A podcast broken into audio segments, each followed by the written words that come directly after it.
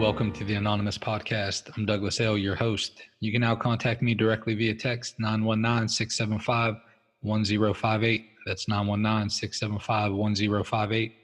Or join our Facebook group at the Anon Podcast. That's T H E A N O N P O D C A S T to fellowship with other guests.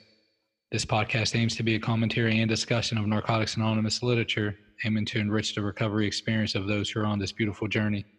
This podcast should not replace contact with your sponsor, your involvement with step work, or participation in the fellowship.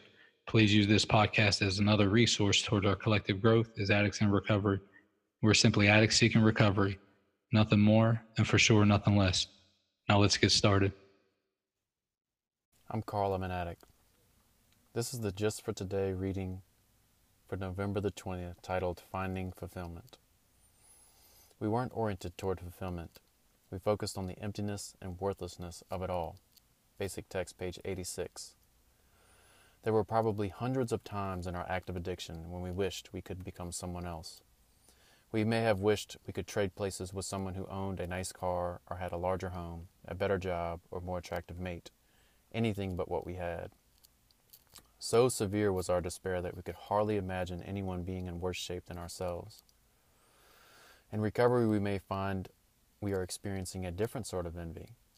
We may continue to compare our insides with others' outsides and feel as though we still don't have enough of anything. We may think everyone, from the newest member to the oldest old timer, sounds better at meetings than we do. We may think that everyone else must be working a better program because they have a better car, a larger home, more money, and so on. The recovery process experienced through our 12 steps will take us from an attitude of envy and low self esteem to a place of spiritual fulfillment and deep appreciation for what we do have. We find that we would never willingly trade places with another, for what we have discovered within ourselves is priceless. Just for today, there is much to be grateful for in my life. I will cherish the spiritual fulfillment I have found in recovery. Thanks for letting me read. In today's episode, we'll discuss the Just for Today meditation with our returning guest, AJ D. Welcome back to the Anonymous Podcast, AJ. Good to be here. Thanks for having me. Yeah, man. Glad you can make it. So, AJ, can you tell us your clean date, where you attend meetings, and can you give your home group a shout out? Absolutely. My clean date is August 26, 2013. I'm in the Raleigh area, capital area, and my home group is 10 p.m. Friday nights, candlelight recovery. A little candlelight for you. All right. Okay. So, AJ, let's transition to the just for today. Could you share your thoughts on finding fulfillment? I I absolutely can't. This is uh, a, a, such a huge part of of my recovery. I, so uh, to, to start the, the, the spiritual aspect of fulfillment, um, it's often said in the program that what happens, the result of the program is something that uh, it's almost like a paradox. I was told I couldn't really comprehend how how like the gifts that recovery would give me. So you know, going in, like why why would I want them if I don't if I don't if I can't even begin to fathom the uh, what they could be? Uh, but that I mean that's part of the the the, the faith aspect of all this and and being open minded, if you will. And it, it's it's truly beyond my uh, my wildest dreams. It's, it sounds a little like like lip service if I'm reading off a script. It is genuine and totally honest. And It is totally this is beyond my uh, my wildest dreams. The mm. the problems I have today, it's it's it's crazy. The problems I have today are maybe they feel somewhat similar emotionally, but uh, literally I'm no longer uh, fighting for. I'm no longer fighting for basically uh, just to stay alive on any given day. That I mean, for starters, you talk about fulfillment. That's I, I, I fight different fights today, and it, would be it'd be generous to call them fights. Um, mm-hmm. My life isn't as much about fighting as it used to be. It is more about fulfillment than than it ever was before sort of transitioning from the spiritual aspect and the emotional aspect, which this recovery has, or this uh, this program or recovery has given me more than I can, I, I could literally, like I said, could have possibly imagined. I, uh, the the literal way I I grew up was an exercise in finding what I wanted in fulfillment. It is only out of out of life and what what I, what I would find fulfilling and recovery actually opened my mind. Um, if I, it, it's amazing. I practiced a little open mindedness, and then recovery took my open mindedness and showed me like you know some some insider tips and tricks, and then bang! all that that little bit of open mindedness mindedness I invested in the program, in the people in the program, and listening that blossomed into where now open-mindedness is maybe my favorite aspect of recovery of, of recovery. Uh, it's it's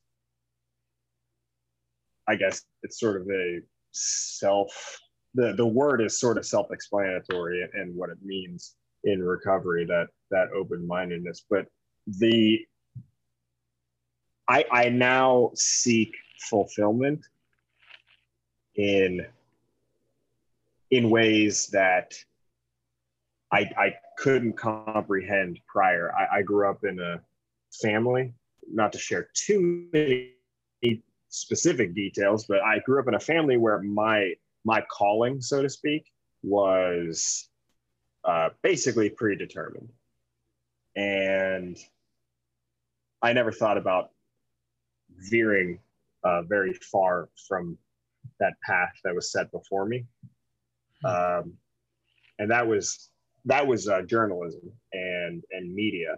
Well, uh, I came to Raleigh, North Carolina, and this was these are some realizations I had in recovery with the open mindedness and love I learned uh, to give myself uh, by by receiving it from others in the program who are more than willing to shell it out for what seemed to be no reason at all. Mm-hmm. Later, uh, you know, but I came to North Carolina State not for anything related to journalism or sports. Sports journalism was my was what I was going into.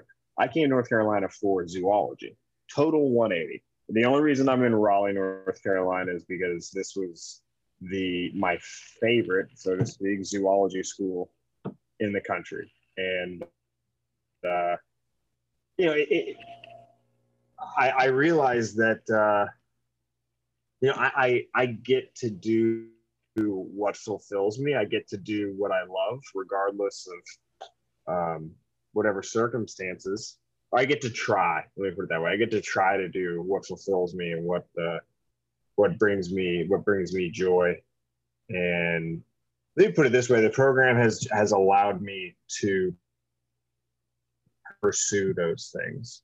Not only has it opened my mind to finding what things fulfill me, but it's also opened me to actually being able to even come close to putting in the effort because I was as when I was um, for most of my using, I was very unlikely to hurt any or myself. Literally, I was more likely to not do anything to anyone or for anyone. I was most I was more likely to just sit in a place and just be in that place. I didn't give. Uh, I didn't give back. Um, I, I, did. I did nothing along those lines um, at all. And now, despite so every all the things I, I I've said thus far, the one thing that brings me more fulfillment than anything else that fills my spirit is giving back to others. Uh, not, I've got, uh, I, I, have plenty of time. I've got a, I've got a paper due uh, at midnight, and I just got a call from someone in the program, and and um, you know what? It, it's like that. I got that call. I saw it. I was like, I got some homework to do, and then a friend texted me. Was like, Hey, you know, could you give this person a call? I was like, you know what?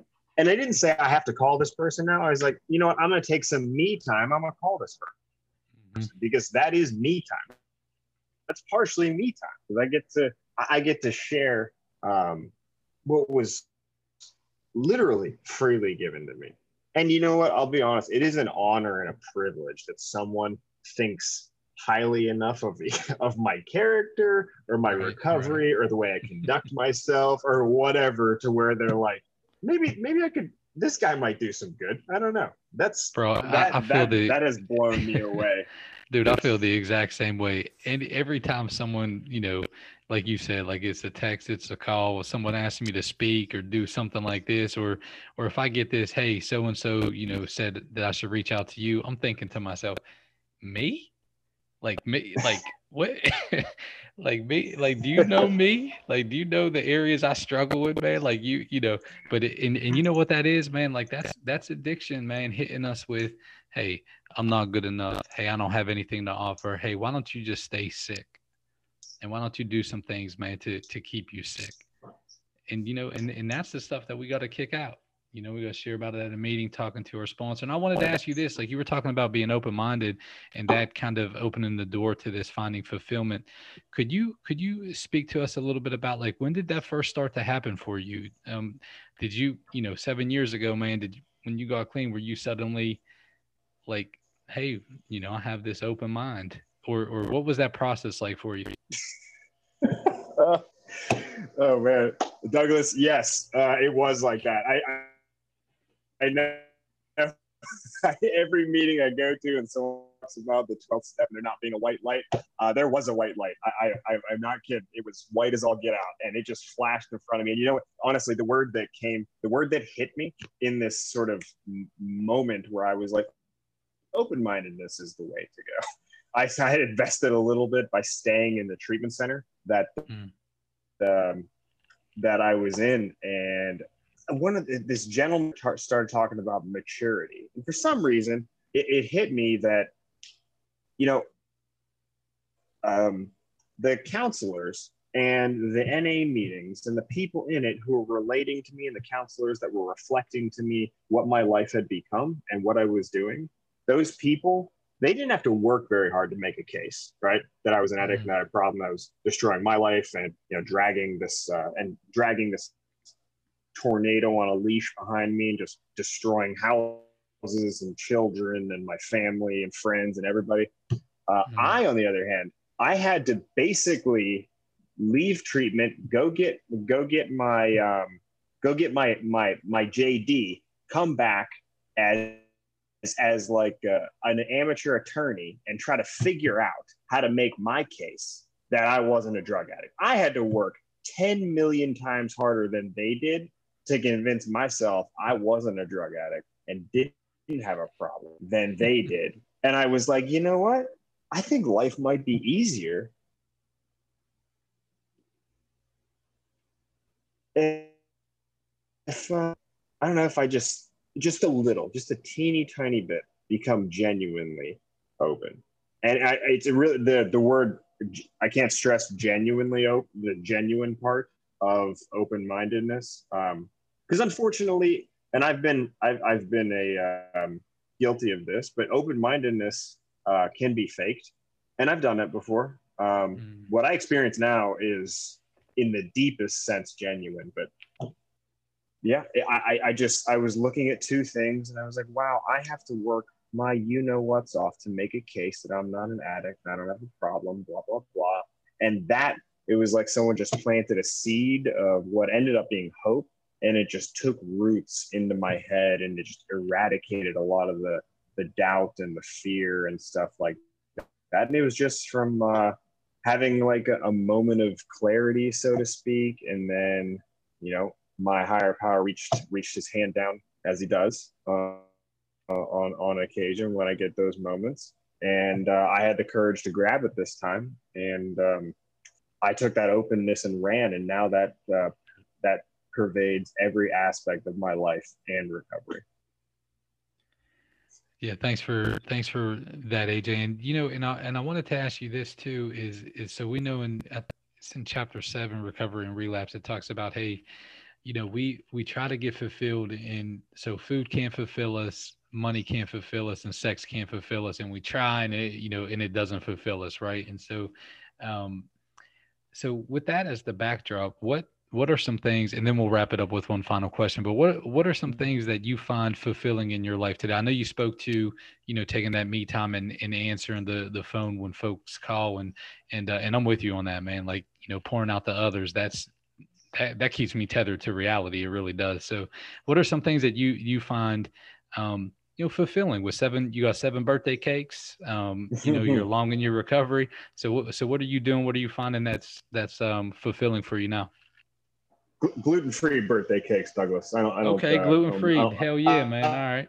I don't mess with enough weed, not by choice. That is something that my parents were so generous to give me genetically. So, I uh, the things I find fulfilling. Uh, like I said, I came down here for zoology. Uh, I don't know if you've heard throughout the area, but I do have a fair amount of pets. Uh, animals bring me amazing fulfillment outside of giving back to others and, and being a part of the program, which is incredibly fulfilling. Uh, being being being of service, while it can be a pain in the you know what very often, um, I, I I'm proud to be. Pride gives me fulfillment. Um, g- genuine um, genuine pride gives me gives me a lot of fulfillment. I'm proud to be you know, a service hold, to hold a service commitment in my home group. I'm proud to sponsor people. Um, uh, I'm I'm proud of myself in the fact that I have held to my values enough to where people, like we talked about before, that people can people see something.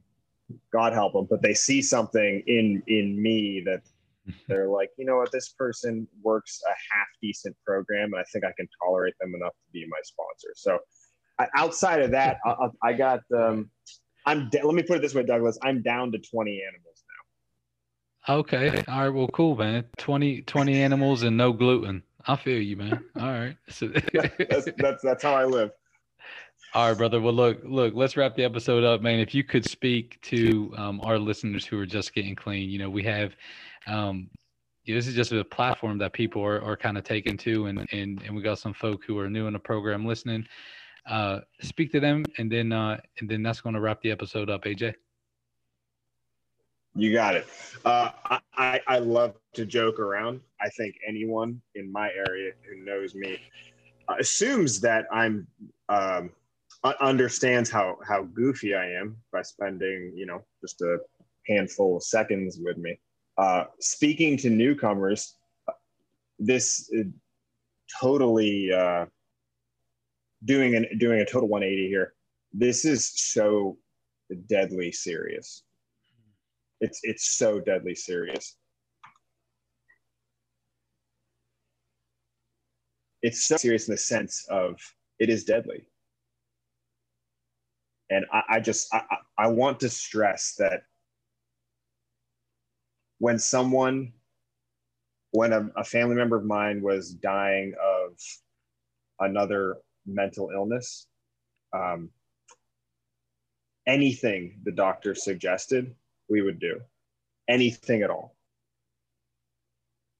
There was nothing that was off the table until it was time for hospice, and it was just too much suffering for them. We did anything, and she did everything that was within her power that she was capable of doing. Um, and addiction is a disease it's it's it's like any disease. Uh, it requires hospitalization sometimes, just like any disease. Uh, that's just to qualify it as a disease, and it is deadly. And in that, the way I got and stayed clean is I did every you know what thing that was suggested of me. And I don't do all of them now because I've I've done so much work. I'm sorry, I'm tooting my horn, my own horn a little bit. I've done so much work to put myself in a position to where I, you know, I, I, can do these things. I have I've stacked, I've put those insulation layers all around me, and I've worked my you know what's off to get it there. My point is that I took suggestions the little ones, the small ones, the big ones. I spent, I can't tell you how much time in, in treatment just to get this thing right. I spent, I've been to I can't even tell you how many meetings. I don't think it's worth it. I've done steps, I've done step work, I've, I've done service. I did everything. None of it is irrelevant. All the suggestions need to at least be taken into account because there's people in these rooms that have done this.